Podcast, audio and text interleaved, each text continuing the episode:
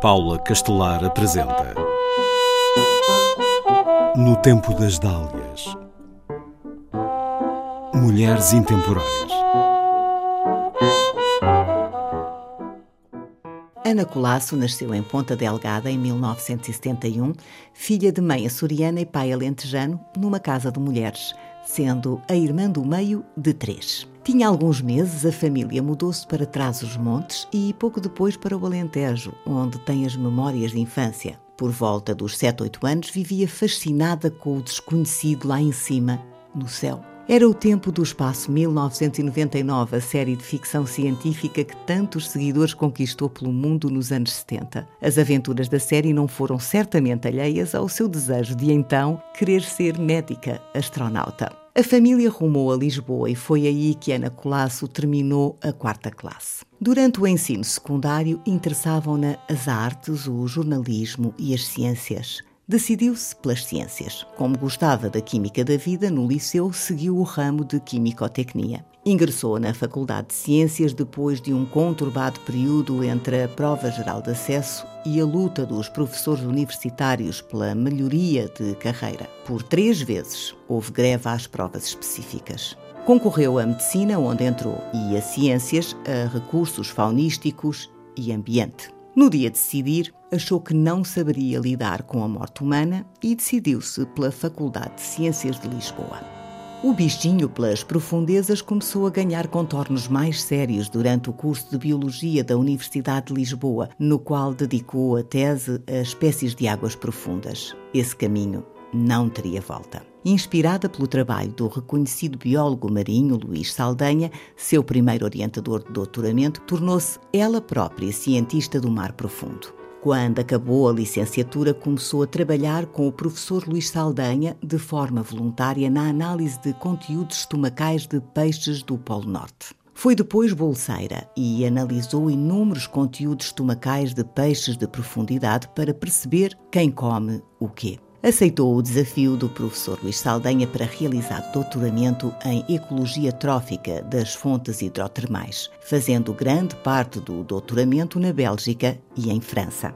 Com o falecimento do professor Luís Saldanha, devido a doença prolongada, acolheu-a como seu orientador o Dr. Daniel de Bruyère, do Instituto Francês de Investigação para a Exploração do Mar, o IFREMER de Brest Ana Colasso teve a oportunidade de mergulhar em vários submarinos habitados, tendo ido a 2.300 metros no campo hidrotermal Rainbow. Em 2000, mudou-se para a cidade da Horta, na ilha do Faial, onde é investigadora do Instituto do Mar no Departamento de Oceanografia e Pescas da Universidade dos Açores. Aí realizou um pós-doutoramento num projeto que analisava as adaptações dos organismos hidrotermais a meios que geralmente são considerados poluentes mas que nas fontes hidrotermais constituem o meio natural. Foi na ilha do Faial que montou um laboratório a simular o fundo do mar, mas é longe das quatro paredes que se sente no seu verdadeiro habitat. O mar é o seu elemento natural e gosta de falar dele sem complicações,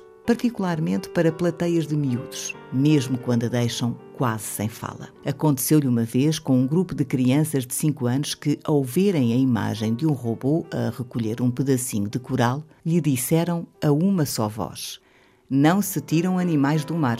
Sempre se sentiu atraída por comunicar e em 2006 passou três meses na redação do Jornal Público ao abrigo da Bolsa Cientistas na Redação. Fez entrevistas, reportagens e percebeu a necessidade de recorrer a figuras de estilo para explicar questões complicadas. Sempre gostou de escrever e talvez o gosto lhe venha de família, pois o Açoriano Oriental, o jornal mais antigo do país, pertenceu ao seu avô. Foi mãe de dois gêmeos em 2006. Diz que eles a mantêm na ordem. Agrada-lhe a capacidade crítica que têm em relação ao mundo. Lembram-na da jovem que foi, defensora de causas. Fez parte do movimento antipropinas nos anos 90, onde conheceu pessoas que a marcaram. Ana Colasso fez teatro amador desde o liceu até ser mãe. É a própria que conta, e cito. No final do liceu, em conversa com a atriz Margarida Carpinteiro, confidenciei-lhe as minhas dúvidas. Não sabia que caminho académico escolher. Se ciências, teatro, escrita. A resposta foi: Tu gostas de ciências, nota-se, e estando em teatro ou literatura, nunca poderás fazer ciência. No entanto, se estiveres em ciência, poderás sempre abraçar o teatro e a literatura. E cá estou eu, cientista. Ana Colasso tem mais de 70 publicações em revistas científicas indexadas. Publicou um manual sobre ecossistemas do mar profundo.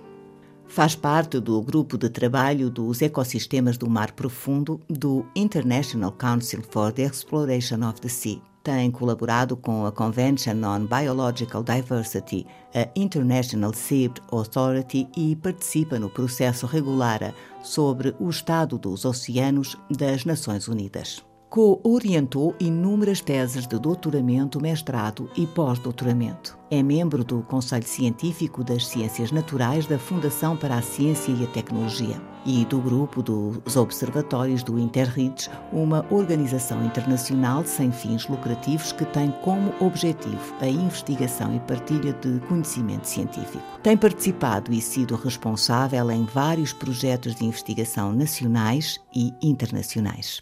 Foi uma das 100 cientistas homenageadas pelo Ciência Viva no Dia da Mulher em 2001. O seu lema de vida é: Se a vida te dá limões, faz uma limonada. No tempo das dálias. Em parceria com o MIMA, Museu Internacional da Mulher, e a Monet, Associação Portuguesa das Mulheres Cientistas.